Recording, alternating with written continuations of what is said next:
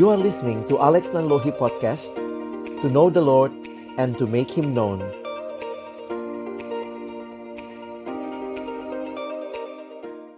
Tuhan Yesus tolong kami agar dalam waktu ini kami boleh belajar dari firman-Mu dan juga dari pengenalan yang benar akan Engkau. Menolong kami boleh mengenal diri kami. Tolong kami agar kami bukan hanya menjadi pendengar firman yang setia, sekali lagi jadikan kami pelaku firman dalam hidup kami. Ini doa kami, ucapan syukur kami, kami menyerahkan waktu selanjutnya dalam tangan pimpinan Tuhan. Dalam nama Yesus kami berdoa. Amin. Saya mengajak kita lihat satu ayat terlebih dahulu. Kita buka Roma pasal 8. Roma pasal 8, mari kita baca ayat 29 sampai dengan ayat yang ke-30. Kitab Roma pasal yang ke-8, ayat 29 sampai dengan ayat yang ke-30. Sekali lagi Roma 8, 29 30 ya. Yuk baca sama-sama dua ayat ini. Satu, dua, iya. Sebab semua orang yang dipilihnya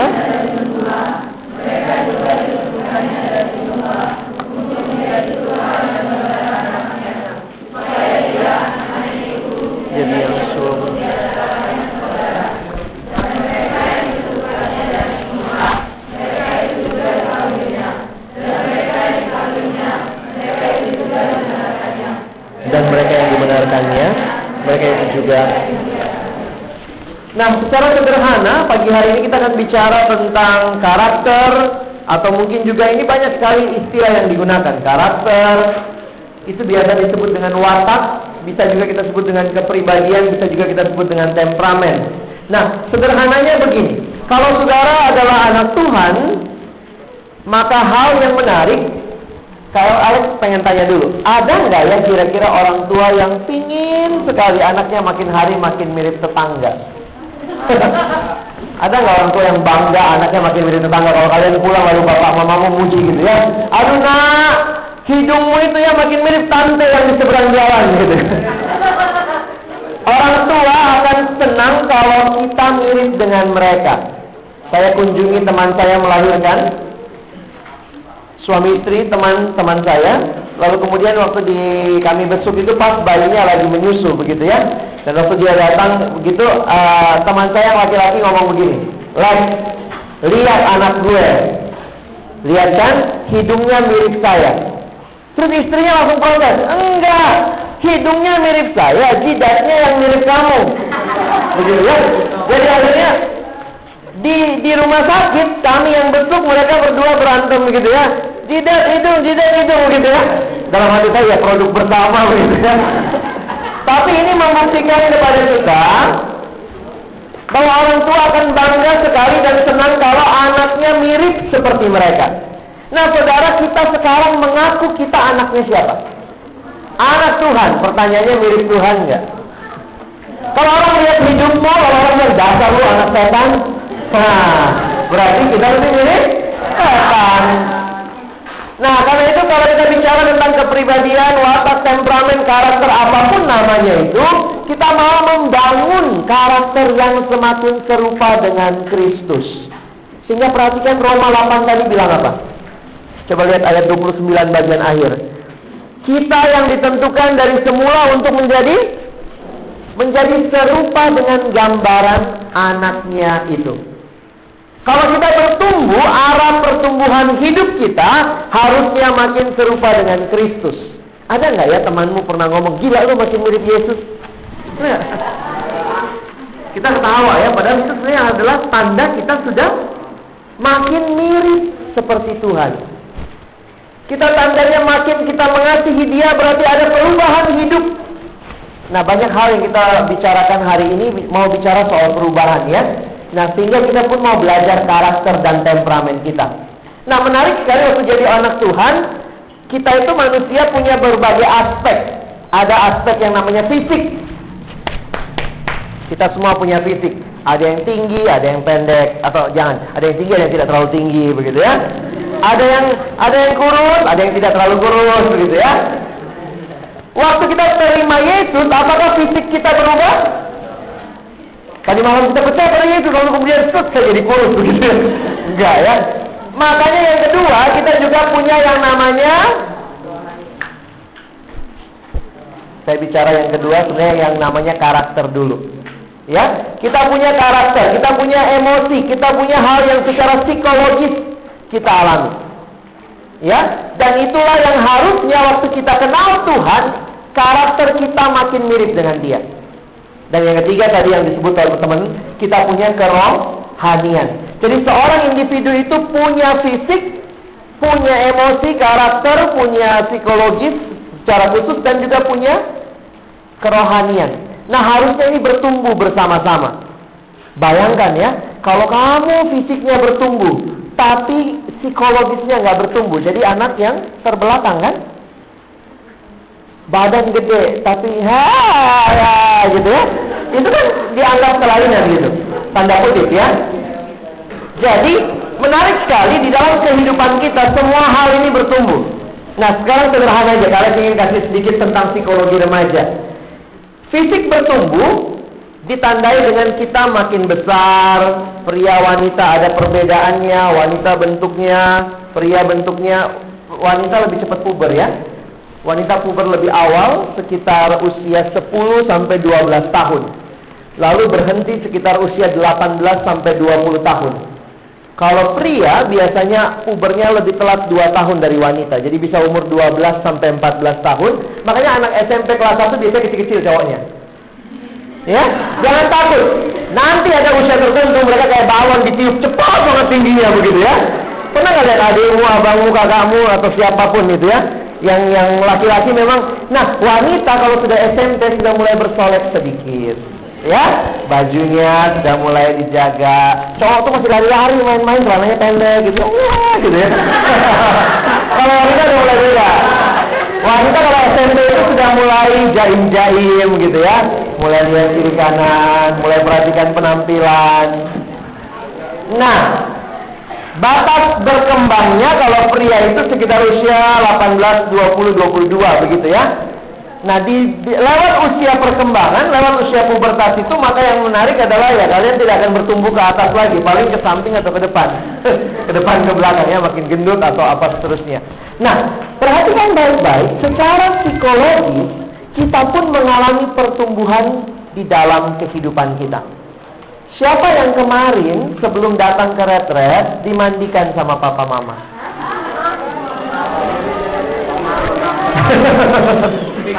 Tidak ya. Ini yang disebut sebagai kedewasaan secara psikologis, secara emosional, secara mental. Umur berapa orang dapat SIM? Sekarang kalian tanya, orang dapat SIM karena fisiknya besar, kaki saya sudah nyampe kok. Umur 10 tahun mungkin kamu sudah bisa bawa motor. Iya, sudah nyampe kakinya. Tetapi kenapa belum dikasih SIM umur 10 tahun? Karena dianggap belum dewasa secara mental. Bayangkan kalau kamu umur 10 tahun, kamu pikir main apa gitu ya? Nabrak orang di jalan, ah, ya ada pergi gitu ya. Karena apa? Karena ngertinya belum dewasa secara mental. Nah, kedewasaan secara mental ditunjukkan dengan orang makin mandiri. Orang yang makin mandiri itu berarti makin dewasa secara mentalnya. Jika kalian tanya tadi, ada nggak sih yang tadi pagi atau kemarin dimandikan sama papa mama? Enggak ya? Dan hal yang menarik ini usia-usia remaja, usia yang susah-susah susah-susah gampang. Zaman dulu itu sempat disebut kayak anak tanggung. Nanggung semuanya nanggung. Orang kalau punya anak remaja, usia-usia kalian itu paling rugi. Beli sepatu semester ini, semester depan udah bisa dipakai. Karena kakinya berkembang agak kayak gajah begitu. Cepat sekali ya. Baju cepat berkembang dan seterusnya. Dan ditandai dengan kemandirian. Zaman dulu coba bayangkan ini sedikit saja gambaran ya. Dulu papa mama mau pergi ke mana kalian masih mau ikut nggak? Nangis-nangis bahkan ya. Saya ingat ada saudara saya, ponakan saya. Itu kalau mamanya mau ngantor itu biasa dibawa dulu ke dalam. Ayo nonton televisi ya. Dialihkan dulu perhatiannya. Baru mamanya pergi. Ketahuan mamanya pergi nangis-nangis. Kadang-kadang tarik-tarik baju mama ya, itu yang mau ikutan. Tapi coba, waktu mulai beranjak remaja, diajak pun belum tentu mau. Mama bapakmu yang nangis-nangis sekarang aja. Ayo ikut nak, datanglah. Kenapa? Sudah mulai mandiri, sudah mulai tidak mau terlepas, tidak mau dibelai-belai lagi. Kadang-kadang begitu ya. Ini ini menunjukkan perkembangan. Saya ingat sekali teman saya, dia punya anak balita. Jadi waktu kita antar pulang ke rumahnya itu begitu baru mobilnya sampai di depan. Ini anaknya masih kecil-kecil ya. Baru mobilnya sampai di depan, baru dengar klaksonnya aja bunyi, langsung anaknya keluar. Anaknya kayak ada ada apa ya kalau saya bilang ada tarian papa pulang. Papa pulang, papa. Itu anaknya di depan belum dibuka pagarnya. Tapi papa pulang, papa pulang. Sekarang kalau remaja, ya papa pulang. Eh, udah dulu ya, papa pulang. Iya ya. Ini yang nanggung. Ada tuh, saya juga pernah remaja. ya, jadi lihat ya perkembangannya perbedaannya. Nah, ini masa-masa saya mau katakan kepada kalian ini masa yang kritis. Kenapa? Karena kalian sedang bertumbuh mencari jati diri. Pada saat yang sama, kalian tidak terlalu dekat dengan orang tua. Biasanya masa-masa ini, bersyukur kalau kamu masih terbuka sama orang tua ya, pertahankan itu. Di masa-masa ini biasanya remaja cari informasi dari sesama remaja. Orang buta menuntun orang buta. Tanya tentang seks ke siapa? Teman. Nonton video porno. Itu bukan guru yang baik. Hati-hati. Kenapa? Tanya sama orang tua, saya juga harus katakan belum tentu orang tuamu siap ya. Begitu tanya, Pak, apa sih aborsi itu? Nah, kau lakukan itu. Oh, apa itu? Kalau juga kali ya. Ini susah gampang. Makanya jujur saya katakan begini. Kalau di keluarga tidak diomongkan, di sekolah juga tidak diomongkan, maka saya, saya pikir gereja harus bicara. Ya, gereja harus kasih pendidikan yang baik kepada kalian sehingga kalian mengerti jalan yang benar. Hati-hati, ini masa-masa kritis. Jangan percaya bulat-bulat sama kalimat temanmu yang sama-sama belum mengerti. Ini masa-masa berkembang. Kalau kalian salah jalan dari sekarang, misalnya seumur hidup. Itu selalu jadi per, uh, permasalahan. Masa remaja itu masa nanggung. Coba misalnya kamu pulang dari sini, besok bilang sama papa mamamu, Pama, suap dong. Bilangnya apa? Tuh sudah besar minta suap. Tapi coba kamu bilang, Papa Mama, pinjam kunci mobil. Saya mau pergi sama teman-teman saya nyetir sendiri ke Medan. Kira-kira akan dibilang sama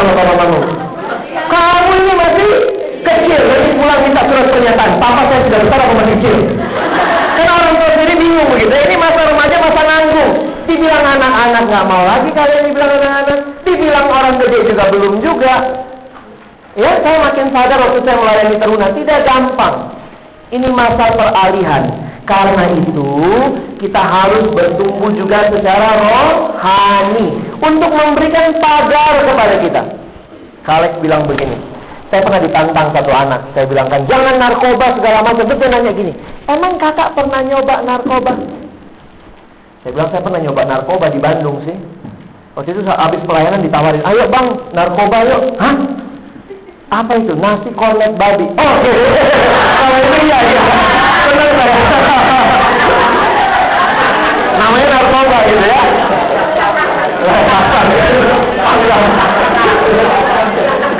Waktu bilang begitu saya bilang, oke, saya dua. Tapi dia tanya begini, kenapa nggak boleh narkoba? Loh, saya bilang iya dong. Hidup itu bukan cuma sekedar mencoba tapi hidup adalah memilih. Dengar kalimat Alex baik-baik. Hidup bukan sekedar mencoba, tapi hidup adalah memilih. Ayo bilang sama-sama. Satu, dua, ya. Hidup bukan hanya sekedar mencoba, tapi hidup adalah pilih. Jangan masalah coba. Nah, anak itu nanya sama saya. Abang, abang pernah nyoba narkoba nggak? Enggak, saya bilang. Jangan bilang nggak boleh dong. Coba dulu dong, bang. Baru bilang nggak boleh. Saya bilang, hei, cara pikirmu bodoh. Enak nggak di penjara? Ya nggak enak lah bang. Eh, pernah nyoba? Belum sih bang. Loh, coba dulu baru bilang enak. Iya nggak?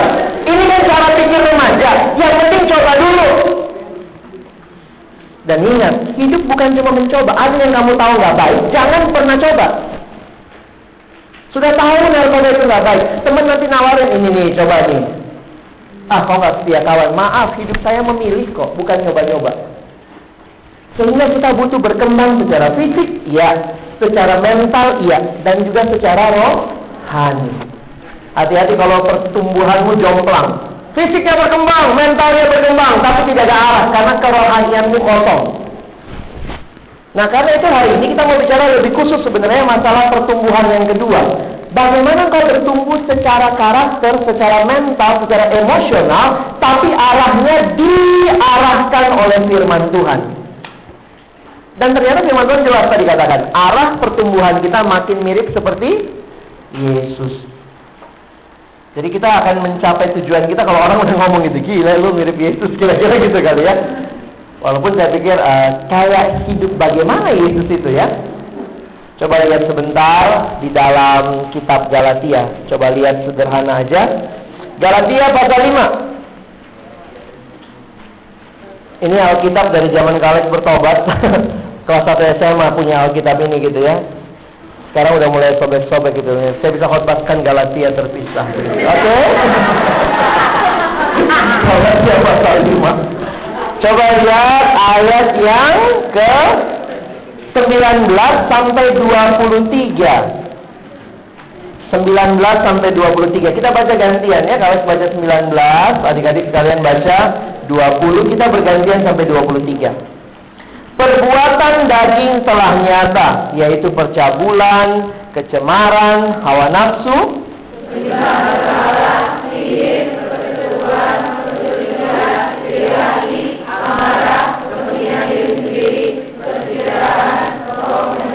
kedengkian, kemabukan, pesta pora, dan sebagainya. Terhadap semuanya itu ku peringatkan kamu seperti yang berlaku buat dahulu bahwa barang siapa melakukan hal yang demikian ia tidak akan mendapat bagian dalam kerajaan Allah.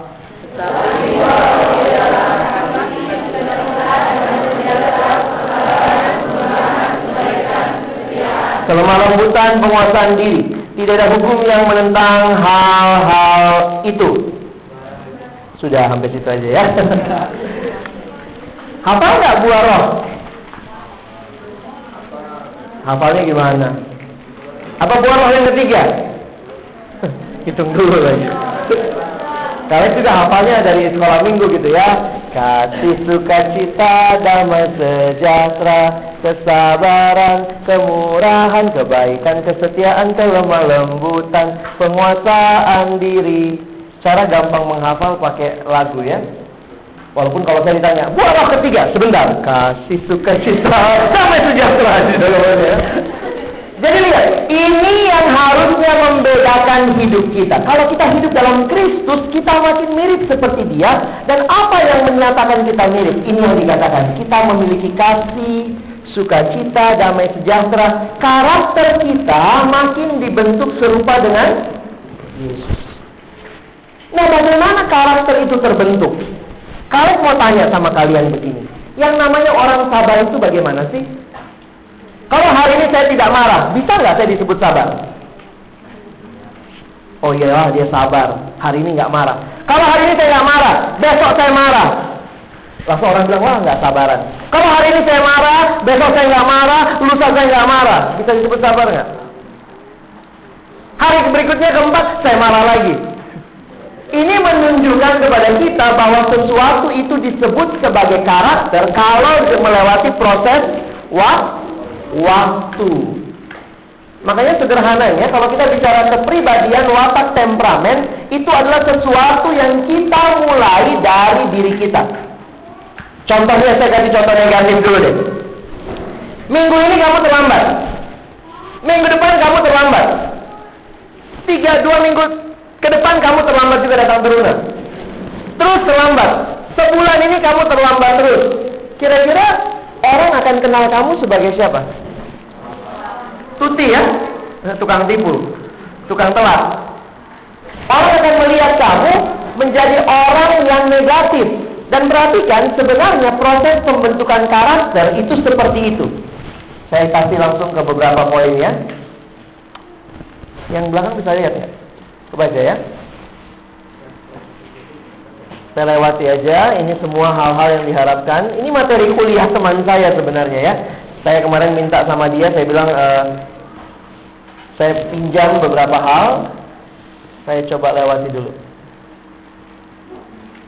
Langsung ke gambar ini. Perhatikan baik-baik. Sesuatu yang menjadi kebiasaan, ketika kemudian kita terbiasa melakukannya, maka itu akan menjadi karakter. Ya, karakter atau watak. Sesuatu yang kita lakukan terus-menerus, kita biasakan diri kita, itu akan menjadi karakter atau watak kita. Dan itulah yang kemudian berkembang menjadi tanda kutip yang disebut kepribadian. Saya punya teman yang seperti itu. Hari ini telat. Waktu kita melihat hari ini telat, kita belum bisa katakan dia tukang telat. Tapi karena satu minggu ke depan dia telat juga. Satu bulan ke depan dia telat juga. Dia terus tukang telat, terus tukang telat. Akhirnya kita memberikan judul buat dia STH. Jadi nggak pernah sekolah teologi, dia masih SMA sudah dapat gelar STH. Selalu terlambat hadir. Gitu ya. Dan itu menjadi karakter dia. Dan ketika karakter seperti itu, maka kepribadiannya jadi seperti itu. Sehingga mari sejak masa remaja bangunlah kebiasaan yang baik. Kalau kamu bangun kebiasaan yang baik hari demi hari, itu akan menjadi karaktermu. Jadi jangan berpikir karakter itu datangnya dari mana. Saya doa-doa lalu Tuhan kasih karakter buat saya. Tidak. Perubahan karakter terjadi melalui waktu, melalui proses yang dibangun dari sesuatu yang namanya kebiasaan. Bangun pagi, baca Alkitab. Besok bangun lagi baca Alkitab. Besoknya lagi bangun lagi baca Alkitab. Besok besok besoknya lagi bangun lagi baca Alkitab. Kebiasaan itu sampai menjadi sesuatu yang melekat pada dirimu itu namanya karakter. Nah, sehingga kalau kita mau seperti Yesus, kita harus mengalami perubahan ini terus menerus. Terus menerus. Nah, untuk mengalami perubahan ini, perhatikan. Kebiasaan itu dibangun dari sesuatu yang disebut sebagai lingkungan di situ ada masalah faktor keluarga, budaya, kondisi global, geografis, dan juga misalnya gini, kamu tinggal di mana, keluargamu punya kebiasaan seperti apa, itu sebenarnya membangun kebiasaan kita. Kalau di rumahmu semua orang jam 6 masih pada bobo, jam 7 masih pada tidur semua begitu ya. Mungkin keluarga tukang molor misalnya begitu ya, atau semua ronda tadi malam, itu kan sesuatu yang memang secara kondisi lingkungan membentuk kebiasaan kamu. Ada teman saya waktu dia pergi merantau, dia tinggal di keluarga yang setiap anggota keluarga itu jam 5 pagi sudah bangun. Jadi akhirnya dia bilang, ya saya terbiasa bangun pagi. Dia tidur jam berapapun, jam 5 itu kayak ada alarmnya otomatis, gitu ya, nggak usah ngeset handphone. Langsung bangun sendiri. Karena dibentuk oleh kebiasaan yang ada di keluarga. Orang-orang di negara maju, negara empat musim, menarik juga ya. Kenapa negara empat musim lebih maju dari kita yang cuma dua musim? Karena kita jadi malas mikir kan? Kita cuma ada musim hujan, panas. Orang di sana bagaimana berjuang supaya dalam musim dingin tidak kedinginan. Temukan teknologi, makanya mereka lebih maju cara berpikirnya ya. Nah itu sesuatu yang membentuk lingkungan Lalu yang menarik, nah ini perhatikan, individu. Tuhan, tadi Kak Melda katakan apa? Tuhan ciptakan kita unik. Setiap kita unik. Kalian lebih senang disebut manusia unik atau manusia langka? apa bedanya unik sama langka? Langka jarang. Langka jarang gitu. Unik? ya, punya ciri khas. Kita semua manusia, tapi kita semua manusia yang unik saya tidak sama dengan kamu, kamu tidak sama dengan saya. Saya tidak sama dengan teman saya, teman saya nggak sama dengan saya. Nah, perhatikan baik-baik. Yang yang perlu kamu lihat, kenali dirimu seperti apa supaya kamu bisa bangun kebiasaan. Nah ini sederhananya kalau kita mau mengenali temperamen, ada empat temperamen dasar kan? Ada empat temperamen dasar yang bisa kita kembangkan. Coba kalian ajak kita lihat ya. jenis-jenis temperamen, kepribadian manusia masing-masing memiliki keunikan sehingga variasinya hampir tak terhingga. Tetapi walaupun variasinya hampir tak terhingga, tapi ada empat temperamen dasar.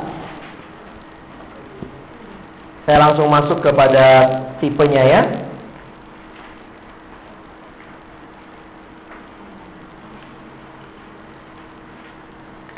Sorry, ini semua Mungkin kapan-kapan kalian bisa bahas ya.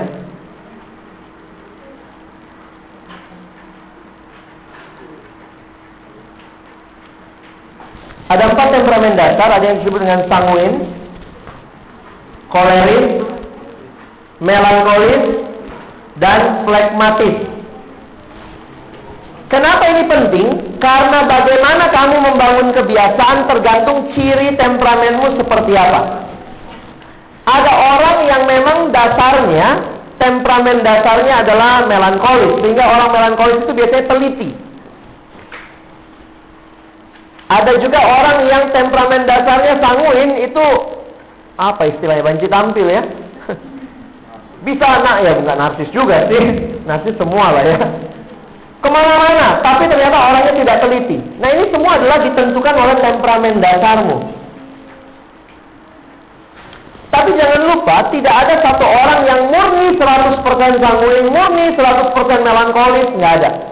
Setiap kita adalah gabungan dari berbagai temperamen. Sehingga bisa jadi begini, kamu mungkin temperamen yang paling menonjol sanguin, tetapi kamu pasti juga secara melankolis ada bagian-bagian tertentu hidupmu yang melankolis. Ya, nah coba lihat beberapa perpaduannya. Oh sorry, ini Nah, coba lihat, ini yang namanya orang sanguin. Sanguin ini kekuatannya, istilahnya dari lahir sudah punya kekuatan ramah. Ada orang kan yang begitu kita datang gitu, halo saya ini, iya gue nggak nanya gitu ya.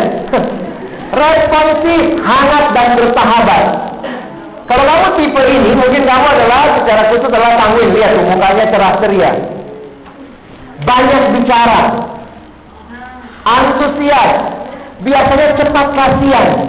Lihat anak jalanan, kasihan sekali Itu kira-kira. Dan kalau dia ada menghidupkan suasana, biasanya jadi pemimpin geng. Ayo, ayo ikut saya, ikut saya. Ah, ya. Kalau ketemu kumpul-kumpul dia ceritanya bacotnya paling gede kalau orang Jawa, orang tahu ya. Tapi ingat, temperamen dasar ini pun punya kelemahan. Kelemahannya apa? Tidak disiplin. Emosi tidak stabil, bukannya gila ya. Ada juga orang sanguin bisa tiba-tiba tiba-tiba nangis. Tidak, habis itu udah, hai, apa kabar? Dan itu nangis, gitu ya. Hati-hati loh. Ini hal-hal yang harus kita kikis dalam hidup. Kalau kamu sanguin, tidak produktif. Kenapa? Karena sanguin cenderung banyak bicara ketimbang kerja. Orang-orang itu ya, eh nanti kita bikin ini ya, kita bikin ini ini ini, idenya dari dia. Begitu kerja, dia yang nggak ada. Egosentris, cenderung egois, suka membesar-besarkan masalah. Orang sanguin kalau cerita, tahu nggak? Tahu nggak? Gila ya, bisa begitu ya. Dia mungkin melihat ada kodok lompat tadi malam, tahu nggak? Kau bayangkan gedung itu, Wih, dia lompat nggak nyampe. Jadi cenderung membesar-besarkan masalah. Nah ini memang punya bakat nipu. Kalau tidak dikuduskan dalam Tuhan. Jadi lihat, kamu kenali dirimu, kamu buang yang negatif, kamu makin tambah yang positif ya. Tidak tetap pikiran dan pelupa. Halo, namamu siapa? Gitu ya, begitu nanya, nama saya siapa? Saya lupa. Padahal hangat banget gitu. Bisa, hai, apa kabar? Saya katanya sanguin. Ya, saya te temperamen dasar saya waktu saya cek, ini ada tesnya sebenarnya ya. Tapi mungkin karena waktu kita nggak banyak, temperamen dasar saya sanguin dan memang sanguin itu cepat pelupa. Saya kalau kenalan sama orang namanya siapa, saya pernah satu kali ketemu sama anaknya, Hai Alvin, saya Carlos. Sejak itu saya belajar walaupun saya sanguin, saya harus latih diri saya untuk mengingat. Jadi jangan bilang, ya memang saya sanguin, apa boleh buat? Memang saya pelupa. Nggak bisa begitu. Kita buang yang jelek, kita bangun yang baik ya. Ini sanguin. Cepat aja, koleris. Oh tadi saya belum bahas ini ya. Extrovert, orang sanguin itu terbuka, orang terbuka. Ada introvert, extrovert kan. Lalu emosional, suka bicara dan optimis. Kayaknya kalau ada gunung, kalau ada orang sanguin, kita lewati, begitu ya. Karena kalau orang melankolis, gunung, nggak jadi gitu ya. Bola-bola gitu. Di dalam kita pelayanan, mesti ada orang sanguin ya, yang bisa melihat tantangan. Dan, lihat ini, koleris. Apa tipenya ekstrovert juga? Logis berpikirnya. Kalau sanguin itu mikirnya nggak teratur ya. Apa yang kepikir diomongkan. Ya, mulut sama otak nyambungnya cepet banget. Tapi kalau dari situ mikirnya dia lebih cepat dan sistematis. Pelaku kalau tadi sanguin tukang ngomong doang ya, nggak ngomong lagi dan tegas. Kekuatannya, kemauannya sangat keras, independen. Kadang-kadang kalau kita punya teman yang sang, yang koleris, dia bakal kerjain. Kalau kita dalam satu panitia, tugasnya nggak kelar, saya ambil. dia ngambil sendiri, dia nggak butuh orang lain. Itu independen, dia sendiri, tidak butuh orang lain ya. Praktis, memiliki visi, praktis, produktif, tegas. Ini tipe pemimpin, dia aktif dan mandiri. Ini hal-hal positifnya sebenarnya ya. Nah, kelemahannya dominan, ceroboh, merasa puas diri, sulit mengampuni, pemarah, sarkastis, dingin, tidak emosional. Kalau tadi sanguin emosional ya, berambisi kuat. Kalau ambisinya tidak benar jadi negatif. Nah ini orang-orang koleris. Nah mungkin kamu tipe koleris, kamu bisa sadari. Buang yang negatif, bangun yang positif. Melankolis, lihat tampangnya aja udah pemikir gitu ya. Ini adalah tipe introvert.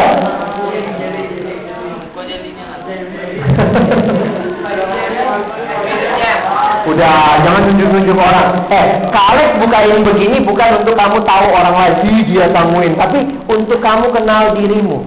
Ya, dirimu yang paling penting. Kekuatannya cenderung berbakat, analitis, filosofis. Ini pemikir sebenarnya. Estetis, senang hal-hal yang indah, teratur dan rapi. Kalian kalau sudah kerja akan gampang tahu ini mejanya orang apa meja kerjanya orang apa. Kalau lihat barangnya berserakan kemungkinan sanguin. Kalau kamu di meja belajarmu juga kamu tahu kamu tidak teratur, buku-bukumu tidak teratur, kemungkinan kamu sanguin. Kalau orang melankolis diatur baik-baik ya. Bagian sini semua pensil 1B.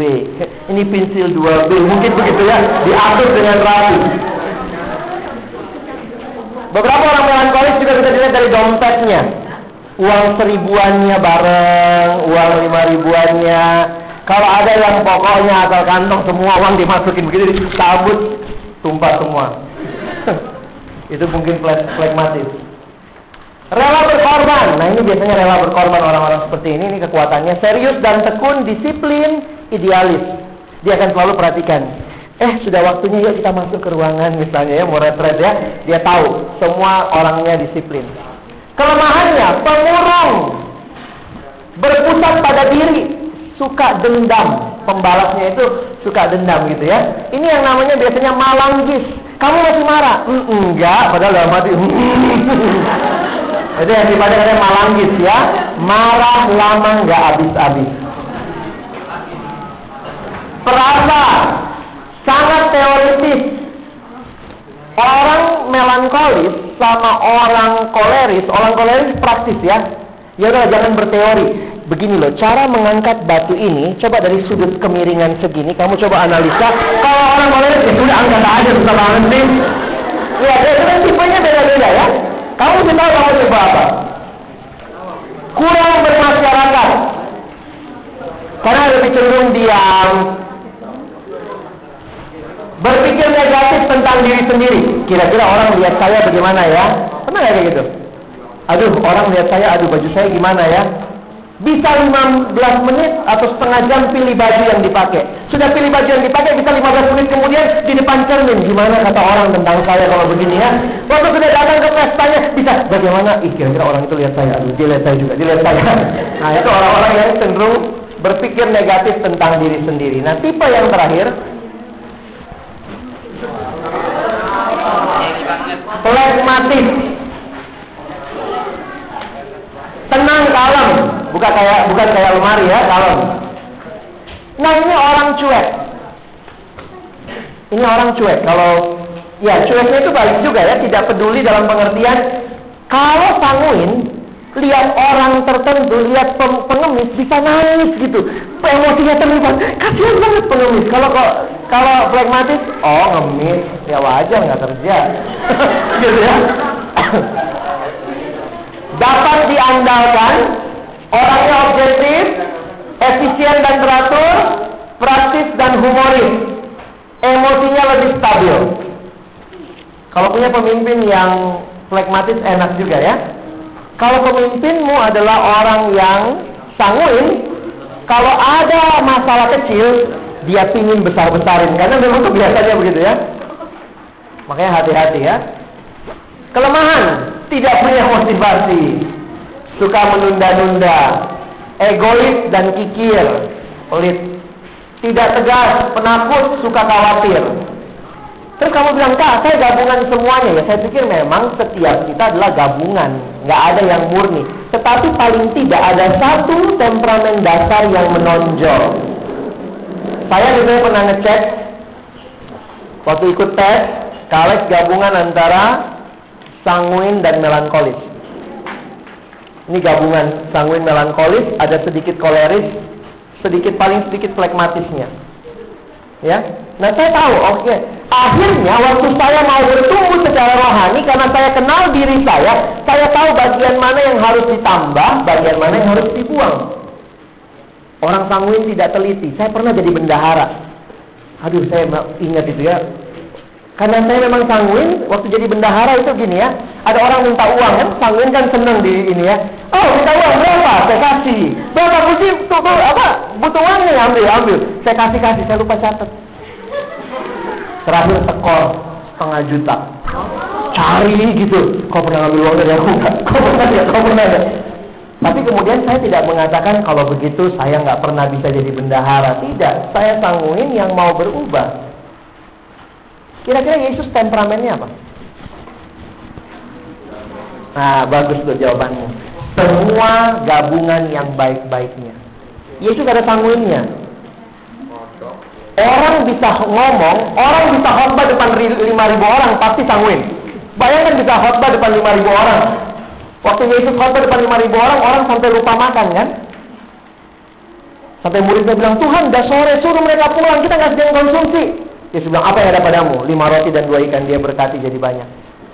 Kalau sekarang kita dengar khotbah gitu ya, kapan makannya? Kapan makannya? Gitu ya. Kembali salah kita khotbah Yesus ya. Yesus dibilang flekmatik, iya juga. Cuek, Waktu dia marah sama orang-orang Farisi itu cuek banget kan kelihatan. Dia bilang, memang dasar kamu seperti kuburan, luarnya dilabur putih, dalamnya tulang belulang. Bisa ngomong kayak gitu. Yesus melankolis nggak? Oh melankolis juga. Lihat batu, ya di belakang batunya adalah Tarus mati ya. Lihat batu langsung nangis. Maka menangislah Yesus. Perasaannya peka sekali. Yesus koleris? Ya juga ya kerja, dia juga tukang kayu dan seterusnya, sehingga memang semua kekuatan temperamen ini ada pada Yesus. Nah kalau begitu teman-temanku, adik-adikku, kita mesti makin mirip seperti siapa? Jangan makin koleris, makin flekmatis, makin sanguin, tapi makin mirip seperti Yesus. Berarti kembangkan semua kekuatan karakter itu di dalam hidupmu. Ada yang bilang paling sederhana menggambarkan karakter begini ya, kalau lagi kebakaran. Kalau lagi kebakaran, orang sanguin ke mana? Yang lari keliling kampung itu orang sanguin. Karena dia senang ya, eh kebakaran, kebakaran, eh kebakaran, eh kebakaran. Nah itu orang sanguin. Orang koleris di mana? Orang kolik lihat sanguin, ye kebakaran lari-lari, siram dong. Karena orang kolerin tipenya kerja, bukan ngomong. Kalau sanguin ini tipenya ngomong. Makanya kalian bilang Tuhan, kalau kalian perhatikan doa saya itu selalu itu Tuhan jadikan saya pelaku firman, jangan cuma ngomongnya doang. Karena saya tahu kelemahan saya gampang ngomongnya. Orang melankolis di mana? Di pojok lagi nangis. Wah, sekali hatinya ya. Terus mana? Orang pragmatis, begitu lewat, oh kebakaran. Lihat mana sih? Nah, Saudara lihat, satu situasi diresponi dengan empat temperamen. Satu situasi diresponi dengan empat temperamen. Dan ini bisa jadi masalah kalau kita nggak kenal temperamen kita sendiri ya. Baik, kalau selesai sampai di sini, saya mau mengajak kita kalau perlu diskusi-diskusi ya. Kalau tidak mungkin kalian bisa ambil break nanti. Tapi kembali kepada gambar ini tadi. Oke. Ya udah lihat gambar ini aja ya. Bagaimana caranya kita bertumbuh secara karakter? Lihatlah temperamen kita apa dan bangunlah kebiasaan yang baik. Kita tahu temperamen kita apa. Kalau kita adalah orang yang terbiasa cuek, belajarlah lebih mengasihi karena Tuhan mau kita lebih mengasihi. Kalau kita adalah orang yang sibuk bekerja, kita kadang lupa dengan orang lain. Belajarlah juga peduli sama orang lain. Itu semua hal yang harus teman-temanku bangun agar itu jadi kebiasaan, lalu jadi karakter, dan akhirnya kepribadianmu seperti itu. Ya, saya berharap teruna Kristen di tempat ini menjadi orang-orang yang boleh semakin serupa dengan Kristus.